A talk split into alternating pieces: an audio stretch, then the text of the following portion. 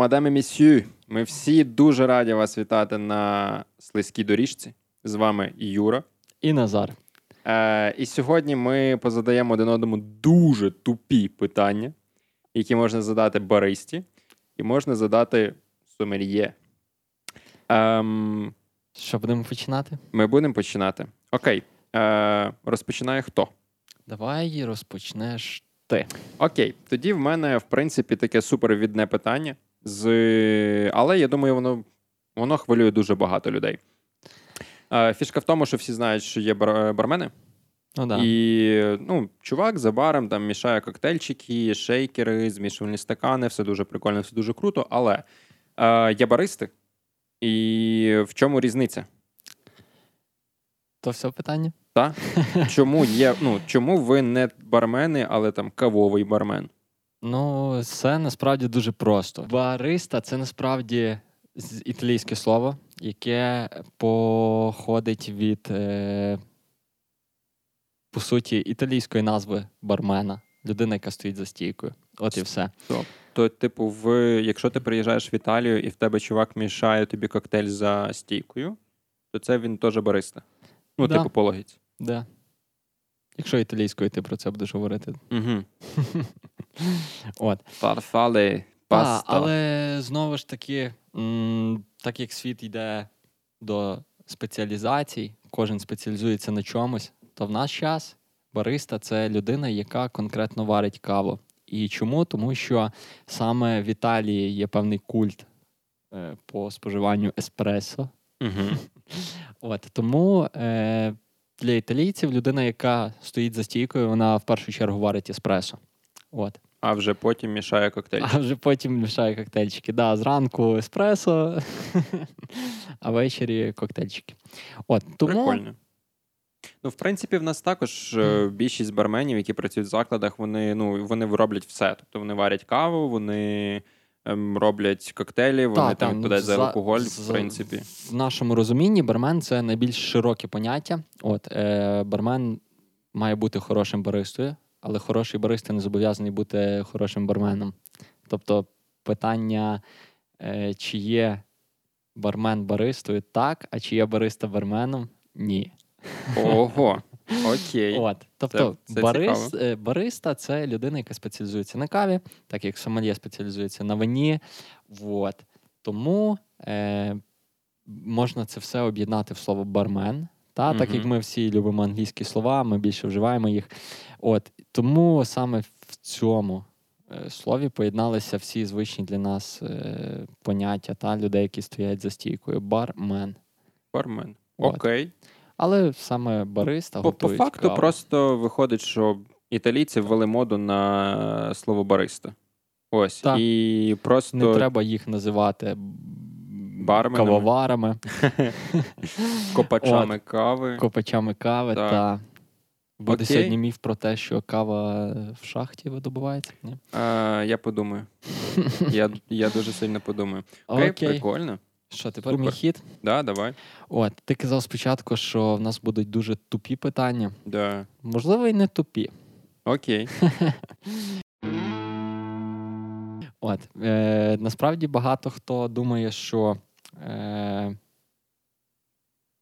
солодкі вина Угу.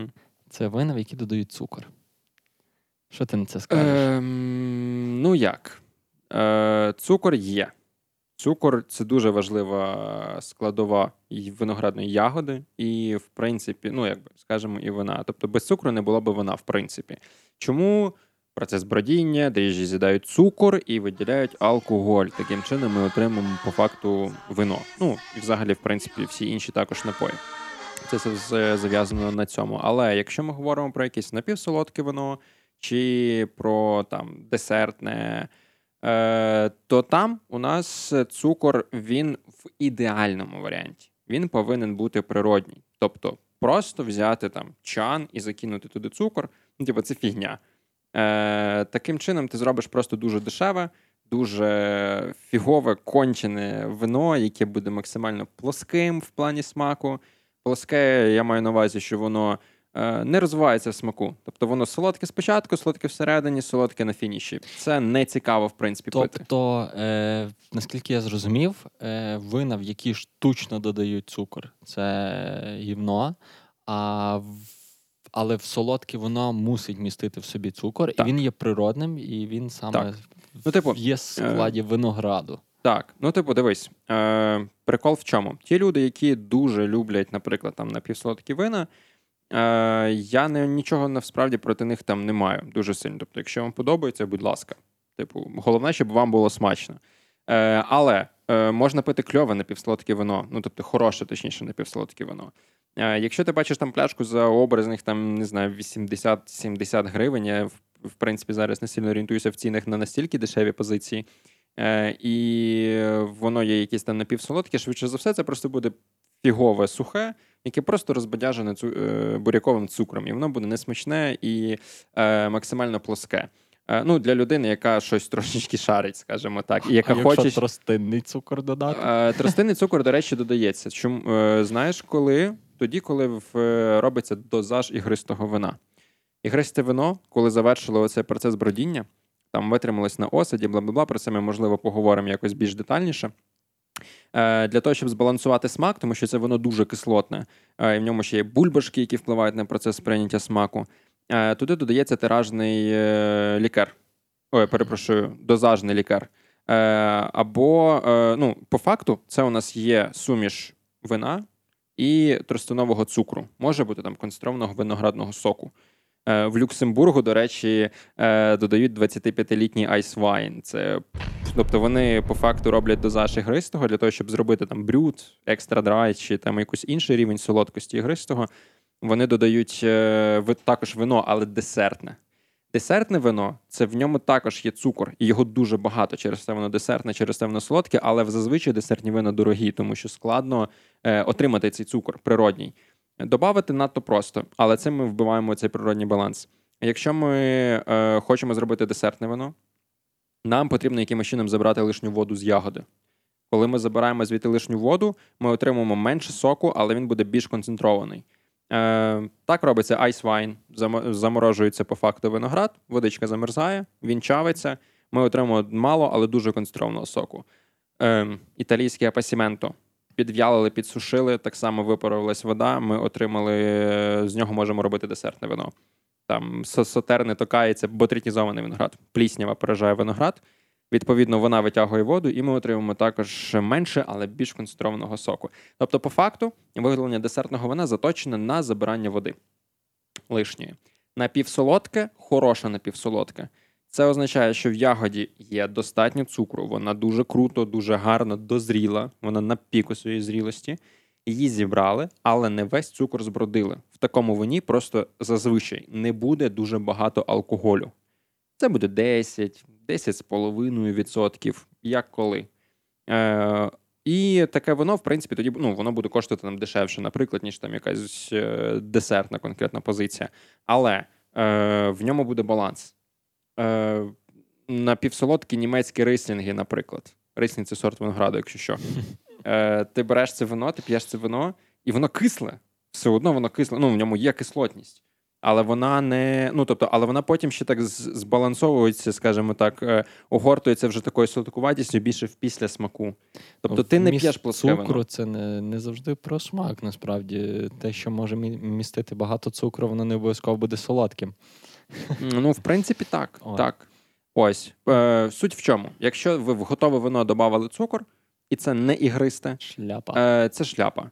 Е, якщо ви хочете напівсолодке і ви просто не до кінця його збродили, ну тобто саме цей виноградний сік, скажімо так, е, тоді ви красавчики, і ви все робите правильно. Але е, напівсолодкі вина важко поєднувати з звичай... ну, з, з, з травами.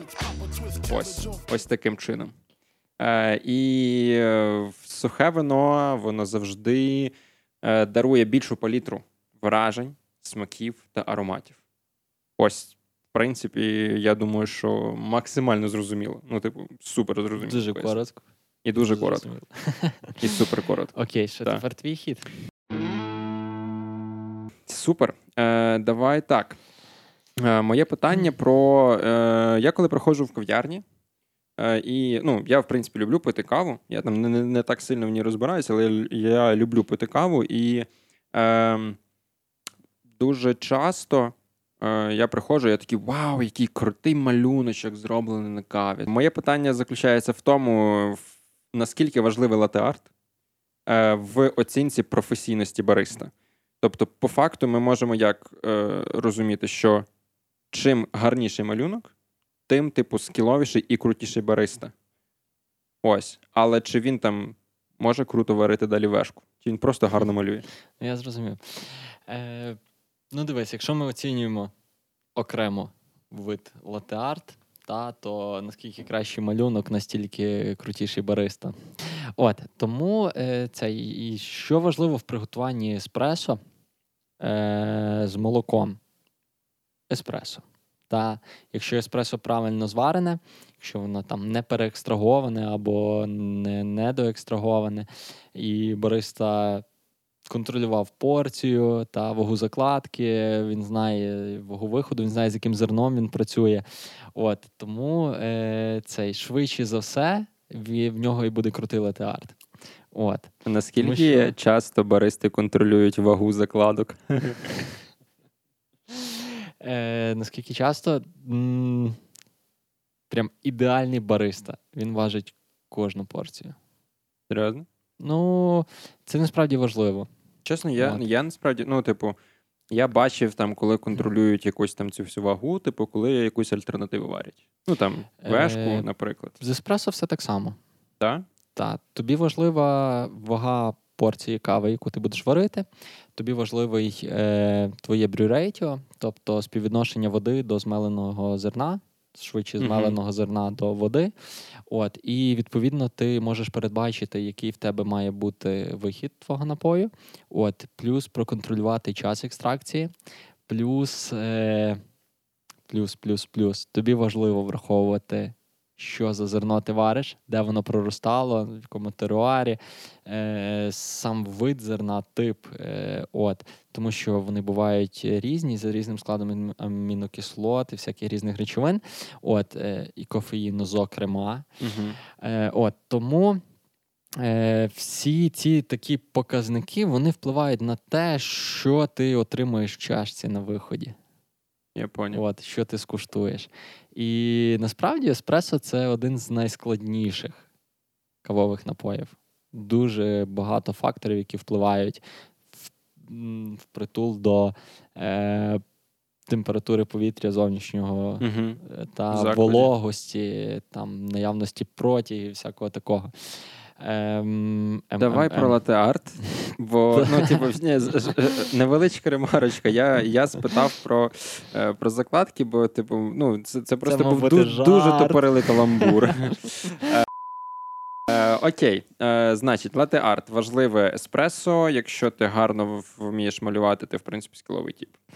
Так, так. Ну і плюс це... в роботі з молоком е, ти маєш мати багато скілів, щоб правильно збити молоко, щоб щось гарне намалювати. uh От Молоко це ж також білки, жири, вуглеводи. Ніко, ні для кого не секрет, що все, що органічне, і воно має температуру, при якій білки цієї органіки будуть згортатись. Так? Відповідно, молока це 70 градусів. От, І коли ви почуєте, що е, вам десь в кав'ярні сказали, ні, ми не можемо вам приготувати дуже гаряче капучино, е, не обіжайтесь, просто бариста думає думаєш. Сноп. Та, та, він сноп, от, швидше за все, але він хоче просто приготувати для вас смачне молоко. Він не хоче, щоб воно було для вас на смак як вода. От. Люди піклуються про вас. Коли баристи кажуть, що дуже гаряче латте чи капучино це дрисня, вони щось знають. Коли ми Але кажемо... якщо ви будете наполягати, скажете, ну, будь ласка, ну я так хочу, ну не приготують вам. Вони будуть вважати вас трошки тим от. Е... Дебілу. Але ну, все має місце бути насправді. Так, ем, Наше завдання все-таки. ну, е, на, В такому випадку я би взагалі брав. Як? Я би зробив цій людині два капучино. До і після. Е, Я би зробив, типу, нормальне, і ось таке, яке вона там супер е, капець хоче, і щоб вона в цей момент ну, спробувала порівняти. е, це і це, і можливо, це заставить її більше ніколи не замовляти дуже гарячу каву. Наприклад, я так просто з вином роблю часом. Є така штука. Е, якою насправді багато баристи користуються, особливо для людей, е, для гостей, які п'ють в закладі з та з кераміки там чи зі скла. Чашку гріють? Да, гріють чашку. От. Тому що перший дотик ваш, ви ж е, доторкаєтесь губами до чашки, і губи відчувають, що чашка гаряча. І те, що ви ковтаєте, ви вже не задумаєтесь, чи воно гаряче mm-hmm. чи ні, бо мозок думає, раз губи попеклись, значить воно гаряче. До речі, так. І ще, в принципі, можна використовувати психосоматику. Е, Я коли офіціантом ще працював, мене часто замовляли це дуже гаряче, там якусь каву там, і так далі, там, чи супергарячий чай. Е, І я приходив, просто вибивав, нічого не казав там бармену. Ну, бо, типу, він все одно зробить так, як він знає. Я просто коли приходив і представляв там напій гості, казав, Ваше? будь ласка, ваше дуже гаряче капучино. І саме наголошував на цьому. Ні разу в мене не було претензій, що ну воно не недостатньо гаряче. Вони всі такі, о, да, да, дуже дякую. Ну, да, це, це Тому працює. можна, в принципі, користуватись. Так. так, психосоматика завжди дуже гарно працює. Окей, супер. В принципі, зрозуміла прилада арт, як на мій погляд. Ні? Можливо, та тему можна розбирати дуже довго, ну, але не... принципі дуже багато тем можна розбирати дуже довго. От. Тому ми тут. Взагалі, ви можете писати нам в коментарях, про що би ви хотіли почути, послухати. І ми, можливо, зробимо. Ну як, ми швидше за все зробимо е, випуск саме на цю тему, те, що вас е, вас більше цікавить. Супер, давай. Так, давай продовжимо про про, про, про. Ти зачепив тему про ігристе вино. Окей, добре. От е, є така думка, що ігристі вина це шампанське і тільки шампанське. Це не думка, це діч. Е, В Україні є, на жаль, ще поки що такі люди, які е, та, ну тобто, е, в принципі, як би це дуже жорстоко не звучало, але я займаюся викорінюванням таких людей і перетворюванням Ми за культуру їм... споживання. Так, ми за культуру споживання, і я стараюся цих людей ну, якось просвітити трошки, десь на дегустаціях, просто в спілкуванні при там замовленні вина і тому подібних речей десь за, за столиком. Суть в чому? Е, Ні, не все. Ігристе шампанське. Come on, це ну не знаю, як на мій погляд, це вже ну, взагалі всі повинні вже знати. Це я не знаю, це як всі, ну, але все одно ще ж знаходяться люди, які говорять експресо. Е, І завжди знайдуться люди, які скажуть, що шампань це шамп... Е, це ну, будь-який ігристе це шампань. Там Артемівське, можна шампанське Артемівське. Є законодавство, яке контролює це все. Е, Відповідно, є регіон Шампань захищений, е, і вино, яке, на якому пише шампанське або шампейн, шампань. Е, це означає, що це вино повністю відповідає вимогам даного регіону, і воно спродуковане лише в цьому регіоні. І воно має можливість мати цей напис на етикетці. І це стосується не тільки ігристого вина, ну тобто там к'янті, наприклад, так? Червоне вино з Тоскани, з регіону К'янті, з зони К'янті. Тобто, будучи в якійсь іншій зоні, ви К'янті також не можете зробити. В принципі, ця вся штука вона придумана для того, щоб е, боротися з контрафактом, боротися з підробками. Ось, тому що там образно раніше ви в якійсь Каліфорнії могли собі робити вино, називати океанті, вам за це би нічого не було. Е, через певну ізольованість, наприклад, е, е, такої величезної е, фігні, яка називалась СРСР, е, в складі якої була Україна, і е, де випускалося дуже багато різних штук, які, типу, були ісконно совєтськими, е, але по факту це злизане все з заходу. Ем, було там совєтське шампанське, так? Е, І ну, це взагалі така діч, що ну, це просто загазоване щось, типу вино.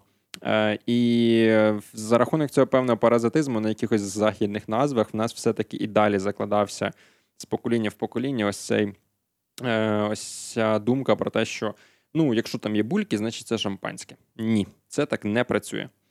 Е, взагалі, там, якщо копатись глибше, то це ще, напевно, з дуже-дуже давніх часів ішло, коли там в Російській імперії всі тащилися по Франції.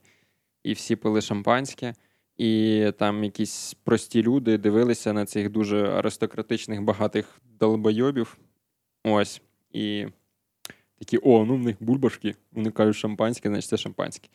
Можливо, ще і через це. Але е, люди, коли починають пити вино трошечки вдумливіше, коли вони хочуть, ну, не знаю, козирнути перед е, своїми друзями, що вони щось знають, вони вже не говорять шампанське на Тобто, все коли ти ігристе. Будь-яке ігристе називаєш шампанським, ти просто показуєш свою неосвіченість по факту. Ну, в певній мірі так. Ну, тобто, ти, ти показуєш те, що у вині, на жаль, ти трошечки профан. Максимальний, точніше, профан. Ось і все.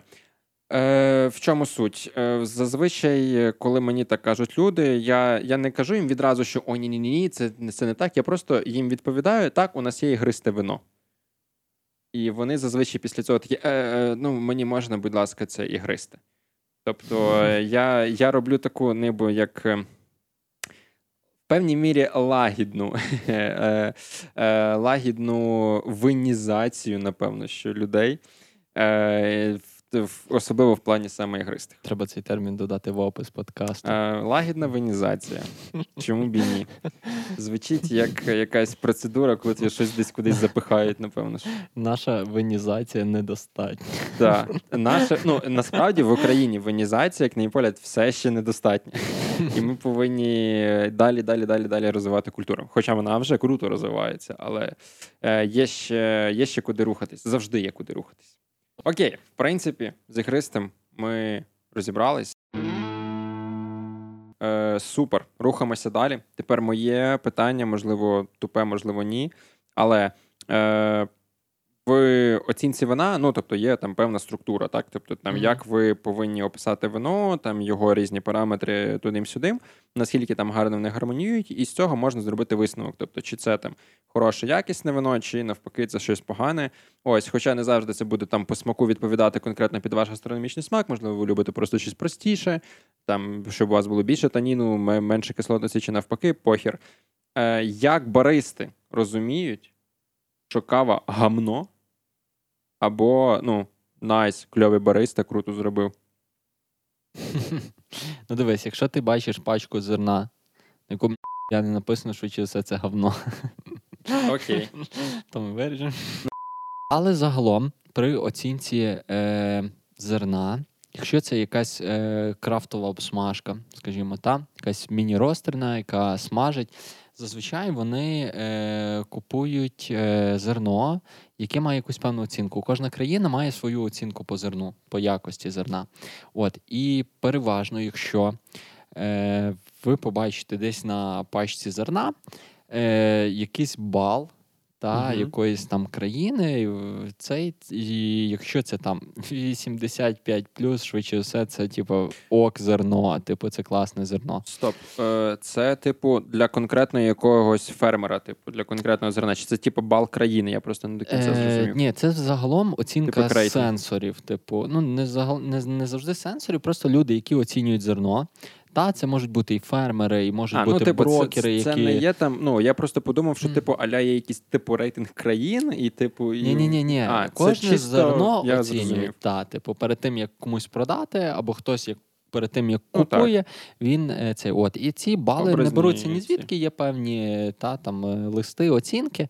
От, і це те, що стосується оцінки зерна. Е, можемо якось заглиблитись чи не варто? Ну, чесно, типа, оці всі е, Роберти Паркери зі світу кави. Це, ну, ми можемо дуже сильно заглибитись, Юра. Тому, Але не сьогодні. Не сьогодні. е, та, от і все, що стосується оцінки готових напоїв, Мгм. Наприклад, там ви оцінюєте чашку фільтру, або ви оцінюєте там еспресо. Та ви можете оцінити вже безпосередньо його смак. От, і в каві така штука не працює, що ти оцінюєш, просто не знаючи. Е- ні, звичайно, сліпі е, такі дегустації це дуже класно, але це зазвичай, е, коли ти показуєш свій скіл. Ну, От, по факту є, так. Та, є чемпіонати по оцінці зерна. Е, там за основу береться такий метод, метод триангуляції, коли в тебе є три чашки, і в ній е, в одній одне зерно, а в двох інших інше зерно. І ти, коли дегустуєш, та ти зазвичай сьорбаєш, типу метод капінгу, е, ти просто куштуєш і мусиш визначити чашку, яка інша. Ну, тобто, яка, яка відрізняється від, від інших двох. інших. Та. І чим е, там в тебе є 10 чашок, які ти, ну, 10 трійок, які ти оцінюєш, і чим більше ти чашок вгадав, вгадав да, тим ти скіловіший. От. І це типу next level. І а ти, є коротше... типу, які реально всі 10 вгадують? Да. Ого. Це насправді дуже класно для тренування твого Але... е- сенсорики твоєї. Але по факту, ну а а ще їм треба сказати. Їм треба сказати, типу, країну, звідки це, і що Ні, ще? зазвичай ти просто кажеш, ця чашка інша, ніж а, решта. Блін, тоді От, тому да, що, тоді це типу, на easy, в принципі. Оцінювати просто зерно по там країні походження некоректно, та оскільки після того, як е, це зерно має походження з певного регіону, воно має якісь певні властивості. Та, дуже впливає все. обсмажка. От Дуже впливає взагалі якість зерна, що це не кожна там е, Ефіопія з регіону Іргачов буде схожа mm-hmm. на іншу Ефіопію з, з того самого регіону, бо вона може бути іншого грейду, тобто е, іншого збору, відповідно, там меншої чи кращої якості. От. І її там оцінка вже буде відрізнятися іншої. Далі кожен обсмажчик вносить свою краплю в е, це море смаків. Та? Mm-hmm. Він додає щось своє. Е, Зазвичай він. Або менш псує зерно, або або, або робить гімно. Так, так. Ні, є дуже класні обсмажчики, та, які круто обсмажують, зберігаючи якісь якості, але переважно вони е, також е, обсмажують зерно Е, Класно лише те, яке вони обсмажують вже не перший раз. Ну, Тобто е, набили руку. Набили руку. Та, та, та. Типу свіже, нове вони зерно роблять може бути профілі, гімном. обсмажки, та, як їм обсмажувати те чи інше зерно. І відповідно е, вже по цьому стандарту працюють безпосередньо з тим самим зерном. От, звичайно, uh-huh. вносячи якісь корективи до там урожаю того чи іншого року, та бо цього року було більше дощів, або там ну от така Прикольно. штука. От, а що стосується оцінки напоїв, вже та ну, да, е... мене по факту цікавить саме напої. Тому Мабуть, що, я ну, тобі розкажу чисто там по еспресо, бо фільтр ти можеш оцінити так само.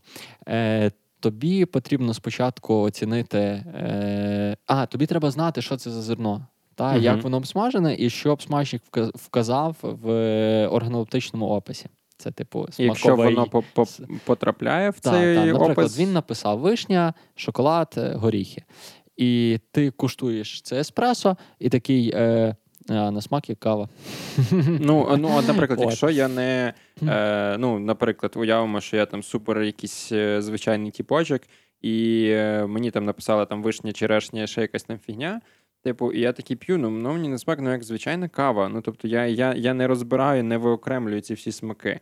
Тобто, як мені зрозуміти середньостатистичному споживачу кави, типу, що ну, ок, чи м, фу, лайно. Ну тобі треба просто е, оцінювати як типу смачно або не смачно. Це ну, раз. От. Якщо воно так. смачне, і ти зазвичай п'єш смачне, е, спілкуйся з баристою. Е, коли коштуєш, та нехай тобі дасть якісь рекомендації, поради, та mm-hmm. як правильно зробити ці два ковтка, mm-hmm. щоб оцінити напій. Я зрозумів. От і е, скористуйся таким правилом, що спочатку ти оцінюєш ціло. Е, тобто, як тактильно в роті відчувається цей напій? Чи він більш легкий, як вода, чи він вже якийсь маслянистий, типу та там більш сиропний, е, от вершковий. Це ж буде таке середнє тіло, може бути ще важче тіло. От е, далі оцінюй кислотність, солодкість, гіркоту. Їх ти в каві зможеш розрізнити насправді, як і в будь-чому іншому. Та? Uh-huh. Е, і оцінюю по такій невеличкій шкалі, як низька кислотність, середня або висока. Ну, По так. принципу, дуже кисле це висока кислотність, ну, абсолютно не кисле. Це... Окей. Ну, в принципі, це походить, по, по факту виходить як з вином. Да, Ось. все так само. Але Єдине, типу... що в типу вині набагато більше смаків вирізняють. Ніж в каві. Е, ну, в принципі, ну як, якщо говорити конкретно про смак, то по факту те саме, тобто кислотність, е, танін, терпкість, е, алкоголь, цукор, можна так ну, сказати. Так. і ну, там, інтенсивність, тіло, так само ці всі терміни вони завжди присутні. Так, вони трошки насправді мають іншу, іншу термінологію в ній, але принцип той самий абсолютно. Ну, Тому- можна сказати, що баристи це, типу, сомельє світу кави. Е, якщо вони розрізняють е, якісь певні смаки, та і хоча б так базово можуть оцінити Мгм. напій, тоді та, але вони будуть швидше називатись сенсорами. Сенсорика. Е, так, стоп. То, типу, є, е, є бариста, той, хто конкретно просто варить каву, і він собі такий весь прикольний чувак в татухах. Ну, це типу І поняв. є е, сенсор, який такий, під- типу, вишня. Просто так, коли людина більше. Це вже як скіл, типу, так? Мгм. Ти сенсор, ти бариста. Бариста мусить мати якісь знати основи сенсорики, та, щоб могти хоча б відрізнити солодке від кислого, та, а кисле від гіркого. То мати язик. І... та, та, та. Окей. От. До речі, про язик. Що? Е, Ти знаєш, що ці всі штуки, коли, нам розкажуть, що кінчик язика оцінює кисле, а Ну, типу, зад це- гірке це брехня. Е, Брехня про те, що він має конкретні зони. Вони, типу, по Ну, факту розмиті, та, та. скажімо так. Тобто, все одно, ну. Там більш чутливі до там якогось кислішого, вони там знаходяться в певних зонах, але е, вони це не обов'язково саме так. Тобто, там не є, що от якщо ти тебе проливається тільки сюди, а сюди не потрапляє, то ти не відчуєш там кислого чи солодкого смаку. Ну тобто, ну, це та, не так це, працює. та, та, тут ти правильно пояснив. Ось, ну тобто, зони є, але вони в них дуже розмиті кордони, скажімо так. Ну так. І загалом ми оцінюємо, коли ми говоримо про каву, ми ж оцінюємо в першу чергу і ароматику. В Ну, принципі, як і так. в вині, та. Так, так, так, так. От, Смак і... аромат це завжди все взаємопов'язане. Так. Окей, супер. Значить, що ми зрозуміли? Ми зрозуміли, що смачна кава це та, яка тобі подобається. Все. Плюс. Окей. Ну, тобто, ну, звісно, її можна оцінити по всім цим параметрам і так далі, Та, ну, але це, це, але не це чисто технічно. Так, це, так, це технічна штука, щоб е, зрозуміти, чи ти зміг правильно зварити конкретне зерно, та? Мгм. коли ти хочеш щось в каві підкреслити, та? коли тобі там ця кислотність важлива в там подальшій міксології цього кавового напою, там з іншим чимось, наприклад, з молоком чи з е, цим. От тоді ти це робиш. Але загалом це роблять просто, щоб це було смачно. Тому що е, для чого варити каву будь-як, якщо над нею стільки людей старались. От, і відповідно, якщо ти хочеш випити якоїсь якісної кави вдома без заморочень, купляй собі дріпи До речі. До речі, я Крута недавно собі штука. купив, і це прикольно. Я типу такий, блін, От. кайф. У мене там, ну, типу вешка. Да, Чи що да, там? да. Прикольно. Окей, рухаємося далі, значить. Ми, в принципі, розібралися, думаю. Аж забагато. Аж забагато. Ну, як для першого разу. Давай, давай далі. Моє питання до тебе. Давай. Давай, давай поговоримо про, м, е, про кольори. Окей. Та е, ти який колір більше любиш. Е, чорний і зелений. Тому поговоримо про помаранчеве вино. Окей. От, е, що таке помаранчеве вино, та? Чи це якийсь окремий е, сорт помаранчевого винограду вирощує, та? чи він там десь ржавіє? Е, От, і давай одразу, е, щоб ти вже розказував, я тебе не зупиняв про рожеві вина.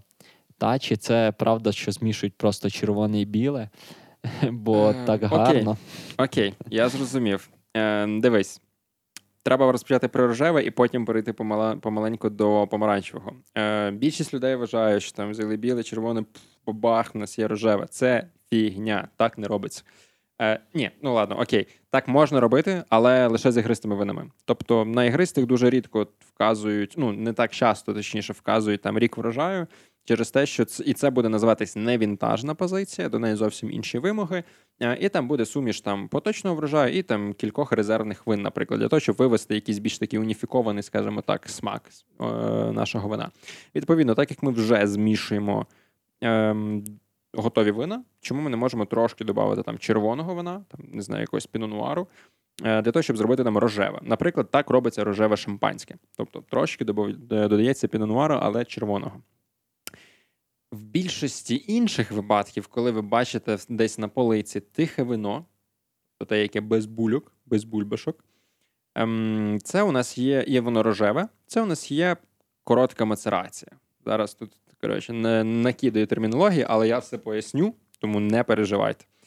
Е, Мацерація. Дивись, подробили, коротше, виноград. Такий, типу, там закинули в таку спеціальну машину. І, коротше, воно там, типу, це коротше, весь цей, типу, сік, шкірка, там це все коротше, це називається як мізга, жмих, не знаю, м'язь, ще якось так його називають. Ну, тобто, там, чесно, яку статтю не почитаєш, там скрізь якось по-іншому вони це все пишуть. Я називаю це мізга. Е, І ось ця мізга контактує з цим всім соком, і вона насичує наш сік е, кольором. Тому що антоціани це те, що відповідає за колір у вині, вони знаходяться, по факту, грубо кажучи, пігмент, скажімо так, навіть, щоб простіше було. Е, він знаходиться в шкірці винограду. Коли ти візьмеш червоний сорт, знімеш з нього шкірку, всередині ягода сіра або зелена. Тобто сік спочатку він буде світлий. Відповідно, якщо ми хочемо отримати рожеве вино, ми просто не тривалий час червоний сорт будемо тримати на ось цій мізі. Це називається мацерація. Uh-huh. Але для рожевого це називається коротка мацерація, тому що менше часу ми для цього е, потратили. Ем, Ще можна іншим способом зробити. Е, Можна зробити, є, в принципі, такий метод прямого пресу, аля це просто повільно чавиться, е, і в нас виходить е, рожеве вино. Е, І е, взагалі там заморачуватись можна взагалі по-різному.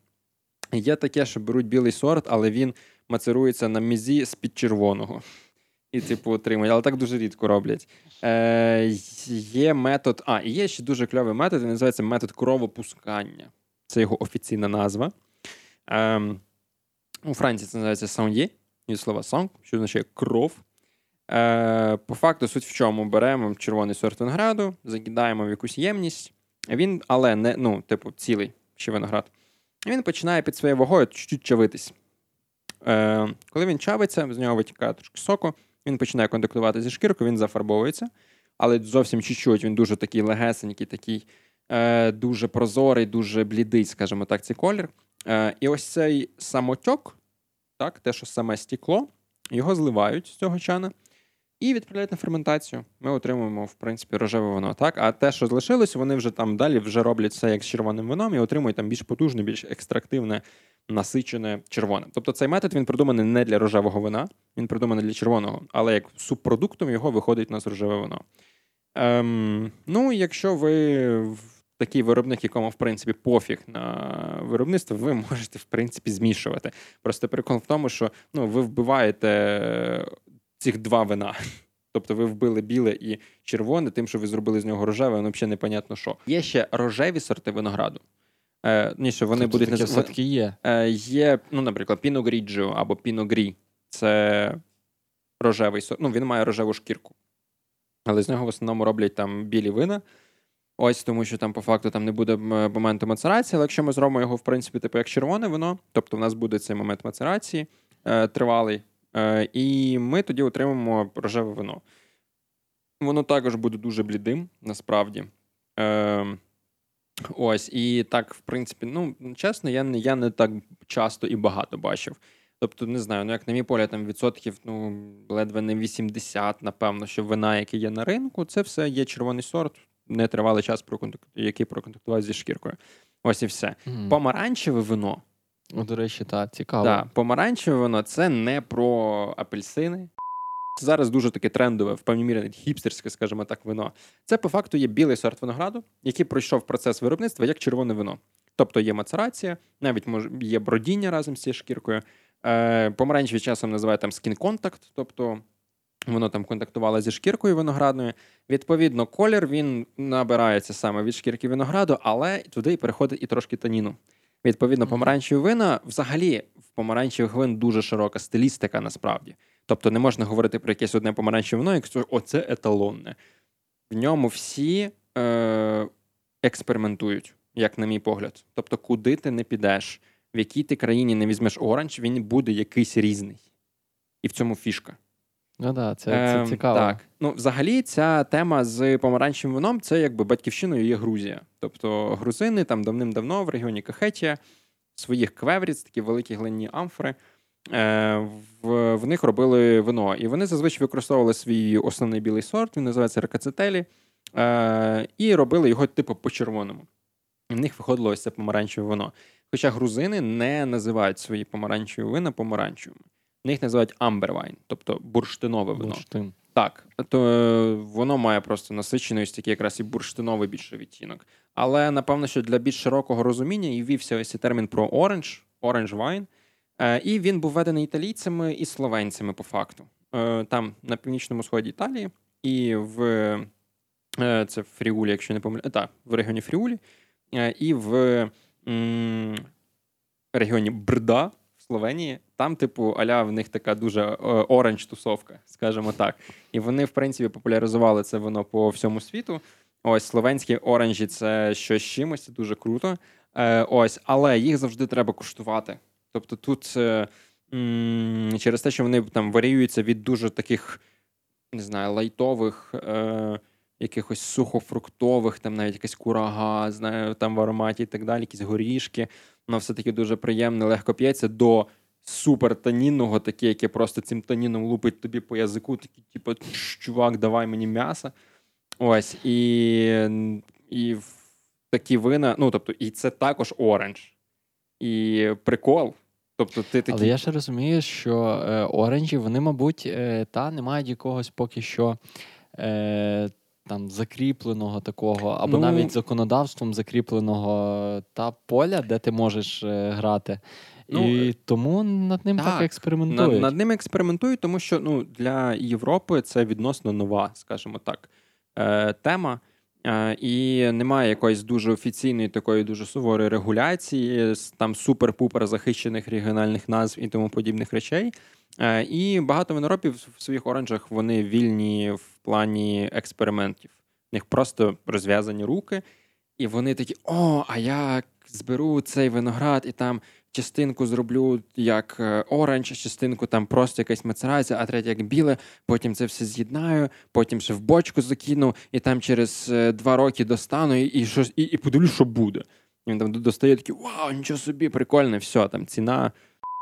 Значить, помаранчеве з білого, але по червоному, рожеве з червоного, але е, недовго. Чорним по білому так. пояснив. Все, блядь, ну максимально про ну, для людей, ну, для для малих, для дітей, скажімо так, дуже простими словами. Супер. Е, Продовжуємо далі. Ну, е, давай. В принципі, давай так. Це вже буде у нас по останньому питанню. Не будемо дуже розтягувати наш подкаст. Ем, в мене зараз таке максимально крінжове дебільне питання, бо, принципі, блях, я в тебе питав за лавацу якусь херню. Е, Якщо ми це виріжемо, то можливо ви це на Патреоні десь побачите про лавацу. Е, Тим не менше. Е, От що має статись, щоб ти такий прийшов домой? Такий. Ні, зайшов в магазин перед тим, як з- з- е, зайти додому. І такий. Бляха. Хочу три в одному. Не з кафе. Там і і в брендовану чашечку ще е, налити. І і вдома так просмакувати, відчути ось всіми, всіма рецепторами, навіть тактильними пальцями, ось цей смак просто. Е, Три в одному. Я насправді надаю перевагу Макофі. Окей, окей. І спонсор цього випуску. Міг би бути Макофі. Макофі і Ребят, це Ми відкриті до пропозицій. Болград. Та ні, е, жартую. Насправді, ну, це розчинна кава, та, по факту. От. І це знову ж таки має місце бути. Ти ж любиш розчинну каву, чи ні? Ну як? Чи ти я, любиш, я дуже давно як, її не пив. Як, як мій тато, мій тато не п'є розчинну каву тільки через те, що він любить пити заварну каву, і він це називає кава з гарніром. Це коли ти п'єш і, і потім ще та, та, до цей. От От йому це подобається. Я... Він кайфує від цього процесу проціджування цих залишків через зуби. У мене вдома От. просто, ну, коли я там навіть менше, бо в мене мама дуже багато і часто п'є каву. Е, Ну, як таку, типу, там з кипіточком. Е, І чесно, я дуже рідко бачив, щоб була розчинна. Тобто вони завжди беруть ось якусь цю, типу, заварну. І через те я ось розчину я пив. Ну, я оце тільки з пакетиків пив, типу. Бо там ще якось там банка, якийсь там Якобс. Ти бачив цю банку тільки в під'їздах. Я бачив, я як в якості попільнички в основному бачив. Е, десь в рекламі і десь на полицях в супермаркеті. Ні, Насправді розчинна кава вона має місце бути. Це, по суті, е, сублімація кави, та якось так називається цей процес правильно. Е, От Суть в тому, що цей процес є насправді дуже дороговартісним. uh От, І відповідно для виробництва якісної кави тобі потрібна якісна сировина, яка не коштує дешево. Сам процес виробництва він е, дорогий. Відповідно, на виході в тебе е, там 3 грами кави е, будуть коштувати там порядка, ну, дорожче будуть коштувати, ніж середньостатистична чашка, е, там, еспресо чи фільтр у будь-якій топовій кав'ярні та будь-якого Ну, В принципі, сублімована, кльова сублімована їжа, вона дорога. От, та, сам процес сублімації, він дорогий, типу, та, і відповідно е, така кава не може бути дешевою е, якщо вона якісна. Ну, В принципі, От. якщо ви хочете якщо щось розчин... смачне, то та, та, треба та. трошки заплатити. І якщо розчинна кава дешева, відповідно вона буде поганою на смак, не через е, там. Погану якість е, самого виробника, а через погану якість е, сировини, яку вони використовують. Та от відповідно для того, щоб здешевити по факту. Так. Ну бо типу, ти можеш е, взяти і кльове зерно, але це буде дорого просто. Так, так, як зробили фунт кави з Дніпра. Кави. От, та, е, До речі, можемо привітати та, Влада Демоненко, який зайняв друге місце на світовому чемпіонаті цього року. Ми тримали е, кулаки. От.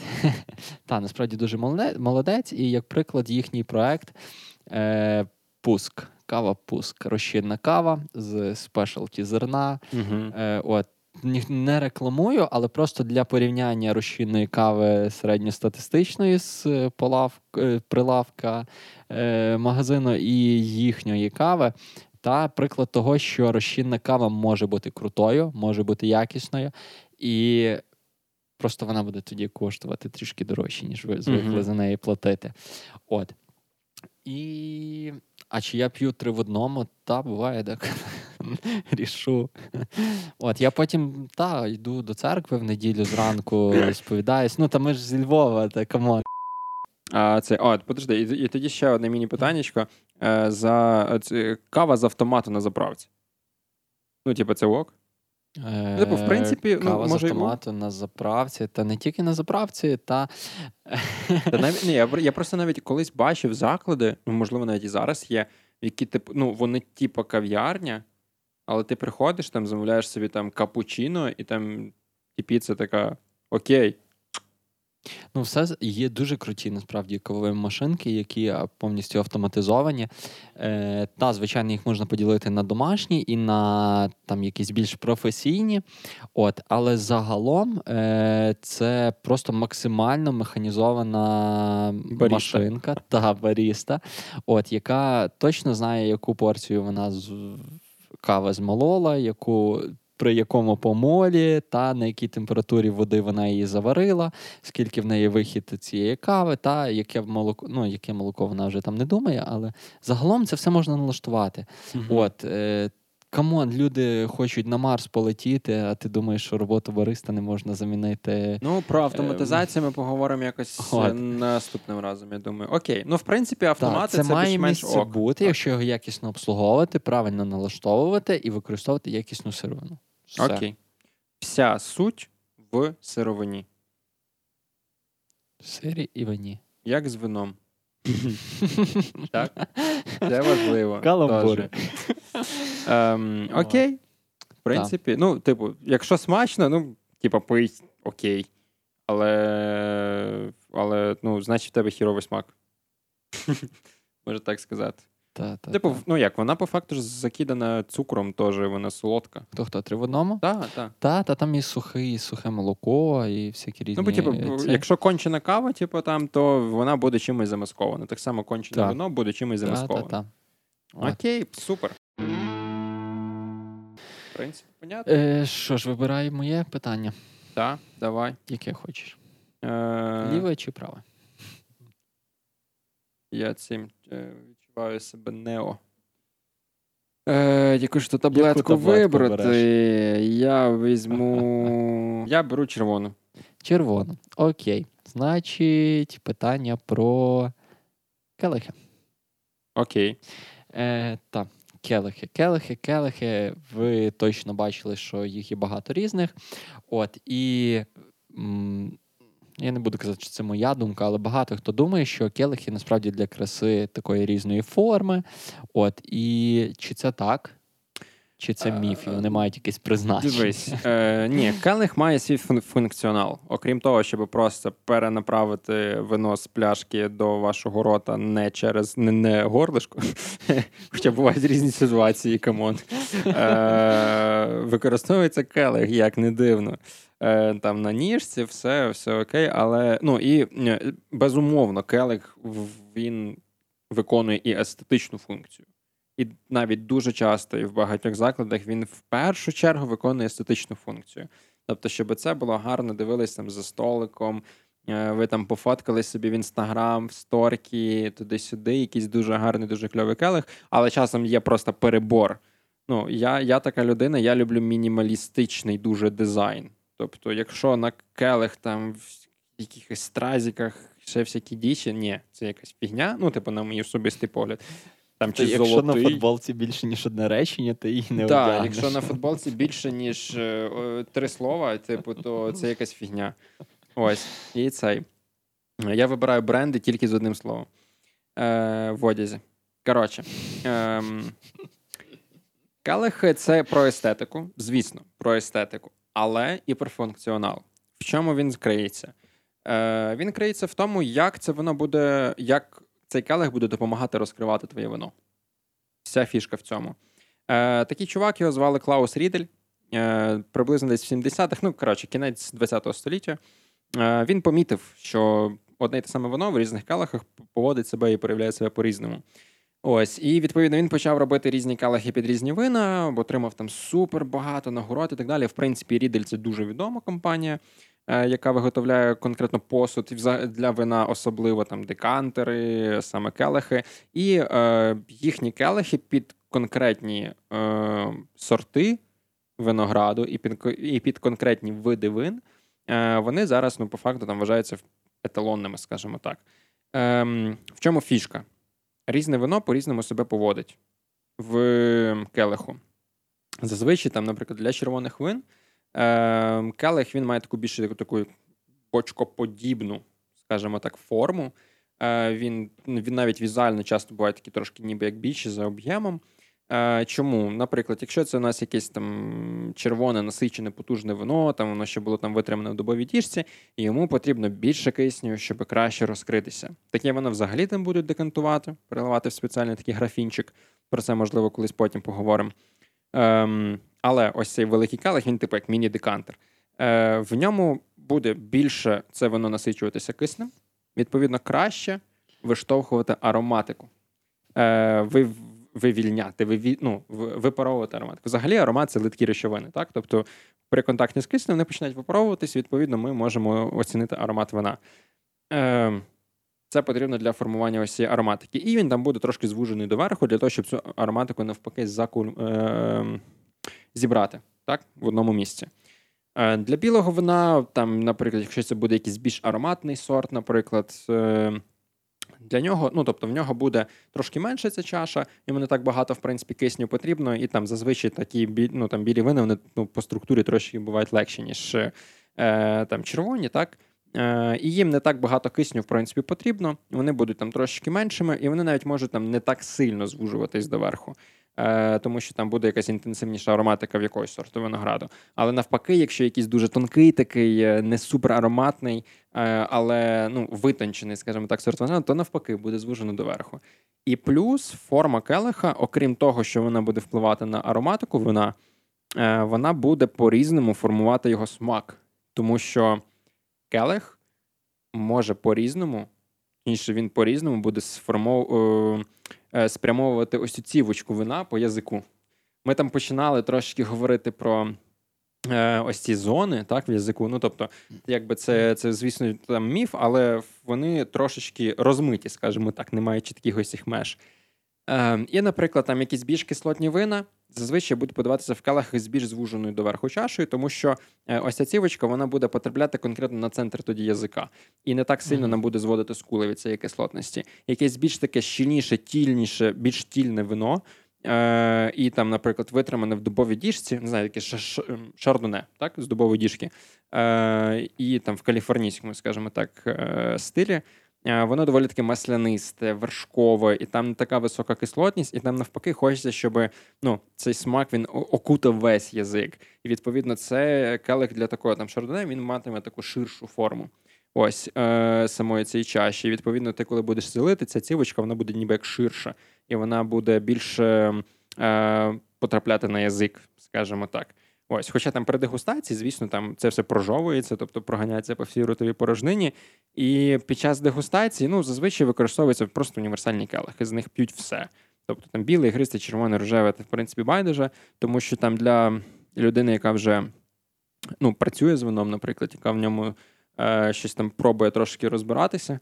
Тому що, як на мій погляд, немає людей, які ось я розбираюся у вині. Зазвичай це кажуться які там дядьки, які Е, раз з'їздили десь в Італію, такі ті, я розбираюсь в вині. Чувак. І в еспресо. І в еспресо. Ну, тобто, це, це це, така сфера, в якій неможливо, як на мій погляд, розібратись до кінця, тому що тим більше ти щось гуглиш, щось читаєш, там проходиш якісь курси, школу, тудим-сюдим. Ти кожного разу щось знаходиш нове. Типу, ти такий блін, я цього не куштував, а це воно я взагалі перший раз чую. А це таке, а це таке. Ось. Е, Тому келих це важливо. Е, в... А ніжка в келиху? Ніжка в. Блін. Наша вона там? Чого він Припиніть, може... припиніть, будь ласка. Я вас дуже прошу. Навіть можу слізно, якщо треба.